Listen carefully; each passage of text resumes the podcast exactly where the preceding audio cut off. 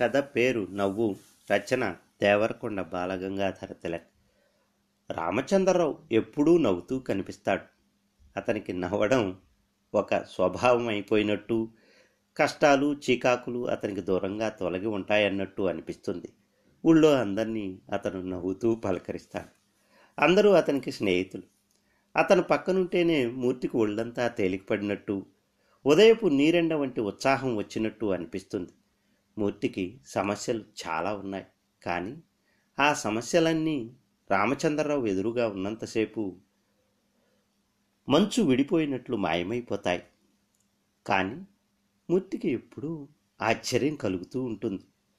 ఎందుకు ఇతని వదనాన ఒక విషాద రేఖ గాని విసుగు గాని కనిపించవు? ఏ జీవిత రహస్యం ఇతనికి తెలుసును? సుఖంలోని ఆనందంలోని ఏ కీలకాన్ని ఇతను వశపరుచుకున్నాడు? తీరా చూస్తే రామచంద్రరావు సామాన్యుడు. ఆస్తి హోదా ఉన్నవాడు కాదు. ఏదో చిన్న ఉద్యోగం చేసుకుంటున్నాడు. నా అన్నవాళ్ళెవరూ ఉన్నట్టు కనపడరు. అతను ఒంటరివాడు. ఏలూరు నుండి వచ్చే బస్సు ప్రమాదానికి లోనైందని ప్రయాణికులకు చాలామందికి గాయాలు తగిలాయని విన్నాడు మూర్తి. వారిలో రామచంద్రరావు ఒకడని తెలిసినప్పుడు బాధపడ్డాడు. మూర్తి కంగారు పడ్డాడు. సరాసరి టికెట్ కొనుక్కొని ఏలూరు వెళ్ళి ఆసుపత్రికి వెళ్ళాడు. గాయపడిన వారిలో రామచంద్రరావును గుర్తించడం కష్టమైంది. అతని తలకి చంపలకి కట్లు ఉన్నాయి. అతనికి స్పృహ లేదు. మూర్తి గాభరా పడ్డాడు. తక్కిన గాయపడిన వారందరి దగ్గర వారి వారి భార్యలు తల్లిదండ్రులు ఉన్నారు. రామచంద్రరావు మాత్రం ఒంటరిగా మృతువుకి మృత్యువుకి బ్రతుకుకి మధ్య ఉన్న మస్క మస్క అంచు మీద ఉన్నాడు. మూర్తికి కాళ్ళ నీళ్ళు తిరిగాయి. ఇంత ఉత్తముడికి ఎందుకు ఇటువంటి గతి పట్టింది? అనుకున్నాడు. అతని మంచం పక్కన ఒక కుర్చీ మీద కూర్చున్నాడు మూర్తి. స్పృహ రాగానే తనని చూస్తాడని కావలించుకుని ఏడుస్తాడని అనుకున్నాడు. తనకి ఏడుపు వచ్చేస్తుంది. ఎలాగా ఇతనికి ధైర్యం చెప్పి ఓదార్చడం? ఎప్పటికో గాని రామచంద్రరావుకి స్పృహ రాలేదు. అతడు కదలడం మొదలుపెట్టాడు. మూర్తి గుండెలు కొట్టుకున్నాయి దుఃఖంతో ఆనందావేశంతో. రామచంద్రరావు కళ్ళు తెరిచాడు. ఓ నిమిషం తదేకంగా మూర్తికేసి చూశాడు. బతికే ఉన్నానా? అంటూ నవ్వాడు. సన్నని చిన్నని నవ్వు హాయిగా మొగ్గ విడి తెల్లని పువ్వు రేకులను విచ్చుకుంటున్నట్టు. మూర్తి షాక్ తిన్నాడు. అలాంటి విపత్ సమయంలో కూడా అతను నవ్వగలడని అనుకోలేకపోయాడు. తర్వాత రోజున మాటల సందర్భంలో అతని చేతిని తన చేతిలోకి తీసుకుంటూ మూర్తి అన్నాడు రామం నీవు పెళ్ళి చేసుకోవాలి. ఇటువంటి సమయంలో నీకు భార్య ఉంటే ఎంత పరిచర్య చేసేది? ఇలా ఒంటరిగా ఎన్నాళ్ళు ఉంటావు? రామచంద్రరావు జవాబుగా నవ్వాడు. సరళ కనుక అంగీకరించి ఉంటే రామచంద్రరావుకి ఈ ఒంటరితనం ఉండేది కాదు. సరళ రామచంద్రరావుకి దూరపు బంధువుల అమ్మాయి. సన్నగా నాజూకుగా ఉండు. ఆమె కళ్ళలో తెలివైన వెలుతురు ఉంది. సరళ రామచంద్రరావు కలిసి చదువుకున్నారు. అప్పుడే వారిద్దరికి స్నేహం కలిసింది. ఆ స్నేహం ప్రేమగా మారినట్లు కూడా మూర్తికి తెలుసును. రామచంద్రరావు మూర్తితో అన్ని సంగతులు చెప్పేవాడు. ఆమె తనని తప్పకుండా పెళ్ళి చేసుకుంటుందన్న విశ్వాసాన్ని ప్రకటించేవాడు. సరళ తల్లిదండ్రులు కూడా ఏనాడు వీరిరువురి స్నేహానికి అభ్యంతరం చెప్పలేదు. సరళ తల్లిదండ్రులు కలవారు. సరళ ఒక్కతే వారి సంతానం.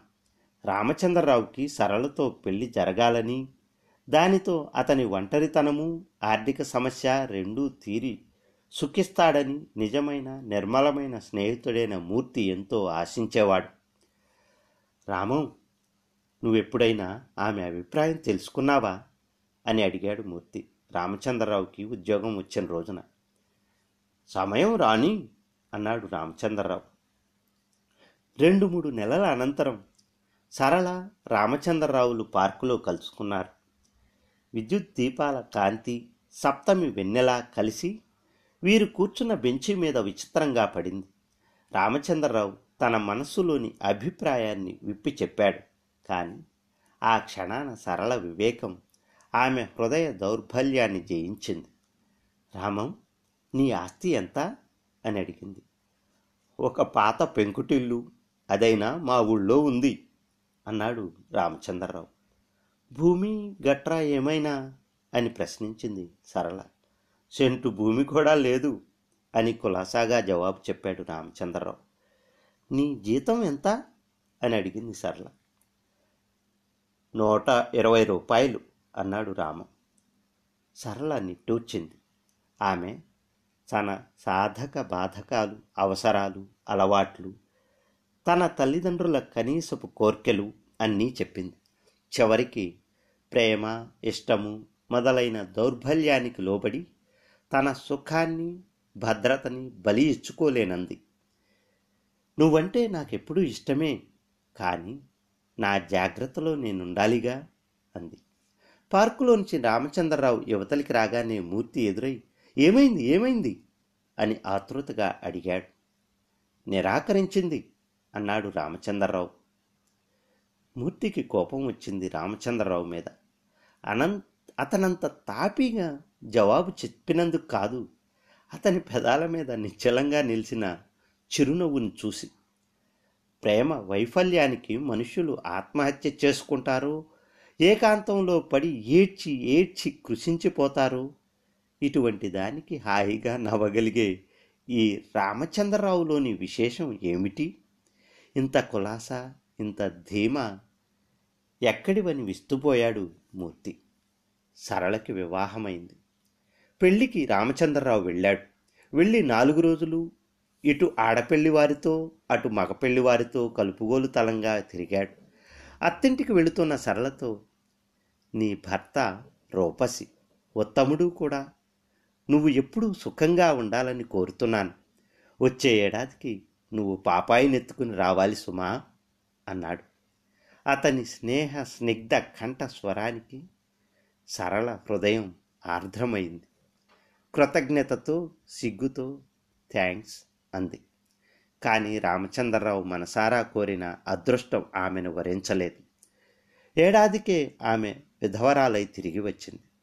రామచంద్రరావు చూడ్డానికి వెళ్ళాడు. ధైర్యం చెప్పాడు. అలాగే ప్రతిరోజు వెళ్ళి ఎన్నో కబుర్లు కథలు చెప్పేవాడు. ఆమె దుఃఖం నుండి కోలుకుంది. ఇంకా ఇతనికి అవసరం తీరిందనుకున్న సరళ తండ్రి రామచంద్రరావుని చాటుగా పిలిచి నువ్వు రోజు ఇలా రావడం బావుండదు. లోకం ఏదైనా అనుకుంటుంది అన్నాడు. రామచంద్రరావు నవ్వుతూ మీరు చెప్పింది నిజమే ఇంక నేను రానండి అని వెళ్ళిపోయాడు. మళ్ళీ సరళ దగ్గరకు ఎప్పుడూ రాలేదు. రామచంద్రరావు ఒక మూడు గదుల వాటా తీసుకుని అద్దెకు ఉంటున్నాడు. ఒక గది వంటగదిగా ఉపయోగించుకుని స్వయంగా వండుకు వండుకుంటున్నాడు. తొమ్మిదింటికల్లా స్నానం చేసి భోజనం చేసి తెల్లని దుస్తులు వేసుకుని ఆఫీస్కు బయలుదేరతాడు. దారిలో కిళ్ళీ కొట్టు పోలయ్యని ప్లేడర్ రాఘవరావు గారిని వెంకయ్య మేస్టార్ని పెరుగమ్ముకుని బతికే గోవిందమ్మని అందరినీ నవ్వుతూ పలకరిస్తూ ఆఫీస్కు వెళ్తాడు. ఆఫీసులో అందరూ అతని మిత్రులు. ఆఫీసర్ కూడా రామచంద్రరావు అంటే దయగా అభిమానంగా ఉంటాడు. కానీ రామచంద్రరావుని దురదృష్టమే వరించింది. ఆఫీస్కు రిట్రెంచ్మెంట్లో పైవాళ్ళు అతన్ని ఉద్యోగం నుండి తొలగించి వేశారు మూర్తి చాలా ఆందోళన చెందాడు. ఇక మీద రామచంద్రరావుకి గడిచే విధానం లేదు. అయినా రామచంద్రరావు ఏమీ బెదిరిపోలేదు.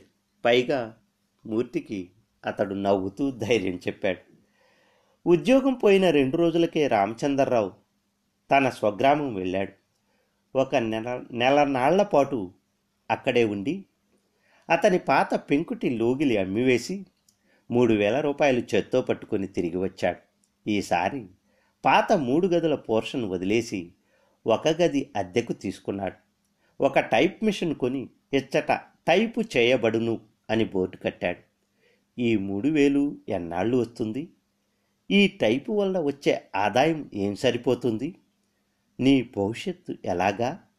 అని ఆతృత కనపరిచాడు మూర్తి. రామచంద్రరావు నవ్వాడు. ఎవరి భవిష్యత్తు మాత్రం ఎవరు చెప్పగలరు మూర్తి? మనం చేసుకున్న కట్టుదిట్టాలు నిజంగా రక్షిస్తాయా? అన్నాడు. రామచంద్రరావు తన స్వగ్రామం వెళ్ళిన రోజులలో సరళ తండ్రి చనిపోయినట్టు ఇంటి యాజమాన్యమంతా సుకుమారమైన సరళ మీద పడినట్టు తెలుసుకున్నాడు. ఒకసారి సరళను చూసి వచ్చాడు. ఆరు నెలలు గడిచాయి. రామచంద్రరావుకి తీవ్రమైన జబ్బు చేసింది. పదిహేను రోజులైనా జ్వరం తగ్గుముఖం పట్టలేదు. మూర్తి భయపడ్డాడు. తిన్నగా సరళ ఇంటికి వెళ్ళాడు. రామచంద్రరావు పరిస్థితి వివరించి చెప్పాడు. మీరు అతని బాధ్యత వహించాలి. ఒకనాడు మీరు అతన్ని మోసగించారు. కానీ అతను ఏనాడు మిమ్మల్ని నిందించలేదు. డబ్బుతో ఏమైనా కొనవచ్చు కానీ అటువంటి అమృత హృదయాన్ని పొందలేం. మృత్యుముఖంలో ఉన్న అతన్ని కనికరించండి. లోకం ఏమనుకుంటుందో అనుకుని సంశయించకండి. ఒక్కడు ఆ చిన్న గదిలో చీకటిలో బాధతో వ్యాధితో చితికిపోతున్నాడు. వివేకం కన్నా హేతువు కన్నా హృదయ ధర్మం గొప్పది. ఈ సత్యాన్ని ఇప్పుడైనా మీరు తెలుసుకోరా? అని మూర్తి ప్రాధేయపడ్డాడు. అతను తల పైకెత్తి చూసేసరికి సరళ చెక్కిళ్ళు కన్నీళ్ళతో తడిసి ఉన్నాయి. పదండి నేను మీతో వస్తున్నాను అంటూ సరళ ఎలా ఉన్నది అలా బయలుదేరింది. రామచంద్రరావుని జాగ్రత్తగా సరళ ఇంటికి మార్చారు. పక్క గదిలో డాక్టర్ ఇతను బతుకుతాడనే నమ్మకం లేదు అని చెప్పడం అప్పుడే మెలకు వచ్చిన రామచంద్రరావుకి వినిపించింది. భయాందోళనతో కన్నీటితో సరళ మూర్తి రామచంద్రరావు దగ్గరకు వచ్చి నిలబడ్డారు. నేను డాక్టర్ చెప్పింది విన్నాను. దానికెంత భయం ఎందుకు అన్నాడు రామచంద్రరావు. అతని పెదవుల మీద చిరునవ్వు నిలిచి ఉంది. కష్టాల్ని బాధల్ని చివరకు మృత్యువును కూడా లక్ష్యం చేయని చిరునవ్వు. అంత ఆందోళనలోనూ ఆశ్చర్యచకుతుడయ్యాడు మూర్తి. కానీ రామచంద్రరావు సరళ సపరిచర్యలలో మూర్తి నిరంతర సాన్నిధ్యంలో పట్నం నుండి పిలిచిన పెద్ద డాక్టర్ల సహాయంతో వ్యాధి నుండి విముక్తుడయ్యాడు. సరళ అతన్ని తన ఇంట్లో ఉండిపోమ్మని కోరింది. పూర్తిగా ఆరోగ్యం కోలుకునే వరకు. మూడు నెలల అనంతరం సంపూర్ణ ఆరోగ్యవంతుడైన రామచంద్రరావు తన కృతజ్ఞతను తెలియజేసి వెళ్ళిపోతానన్నాడు. నా గదికి వెళ్ళిపోతాను. మళ్ళీ టైపు మొదలెట్టాలి. సెలవిప్పించు అన్నాడు. అయితే నేను వస్తాను. ఆ ఒక్క గదిలో మనమిద్దరము ఎలా ఉండడం? అంది సరళ. నువ్వు రావడమేమిటి? నాతో ఉండడమేమిటి? అన్నాడు రామచంద్రరావు తెల్లబోయి. మరి భార్య భర్తను వదిలి ఉంటుందా? అంది సరళ తలవాల్చి ఓరగా చూస్తూ. ఈసారి నిజంగా రామచంద్రరావు సిగ్గుపడిపోయాడు. అతను తెప్పరిల్లి చటుక్కున ఆమెను కౌగిల్లోకి తీసుకున్నాడు. సరళ రామచంద్రరావుల వివాహం నిరాడంబరంగా జరిగింది.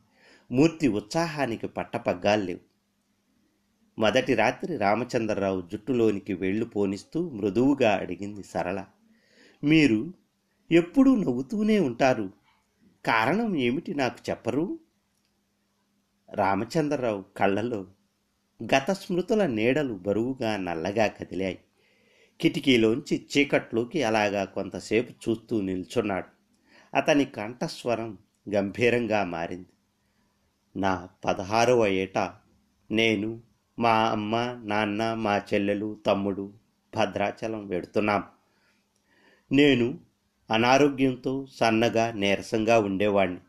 ఎప్పుడేమైపోతానో అని అమ్మ నాన్న భయపడుతుండేవారు.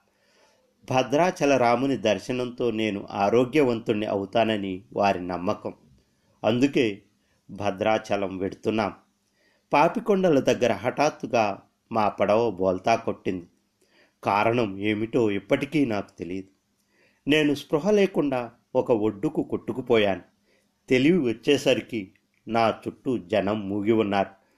మరి కాస్త దూరంలో మా తల్లిదండ్రుల సోదర సోదరి శవాలు పడి ఉన్నాయి. వాళ్ళందరూ చచ్చిపోయారు.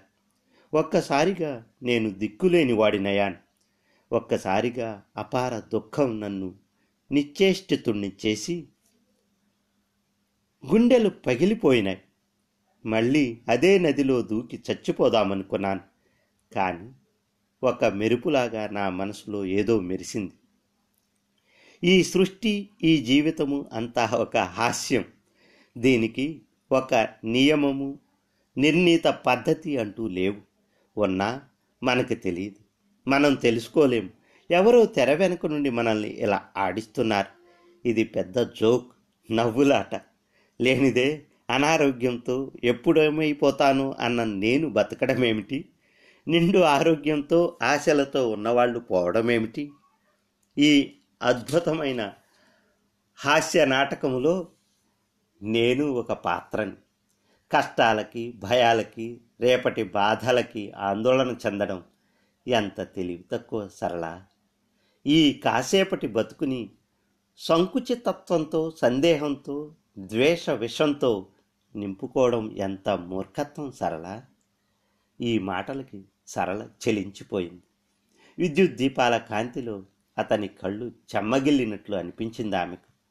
అతన్ని గుండెలకు హత్తుకుని నేను నిన్ను వదలను రామం అని అర్థం లేకుండా ఆవేశంగా అంది. రామచంద్రరావు చల్లగా నవ్వడం తెల్లని మల్లెపూ విరిసినట్లు స్వచ్ఛమైన హిమకరణం సూర్యరశ్మిలో మెలమెల మెరిసినట్టు. సరళకి అర్థమైంది. అతని నవ్వు వట్టి నవ్వు కాదని. అతని నవ్వు వెనకాల భయంకర విషాదముంది వేదాంతం ఉంది. కానీ ఈనాటి వరకు మూర్తికి మాత్రం అతని నవ్వుకి కారణం తెలియదు పాపం.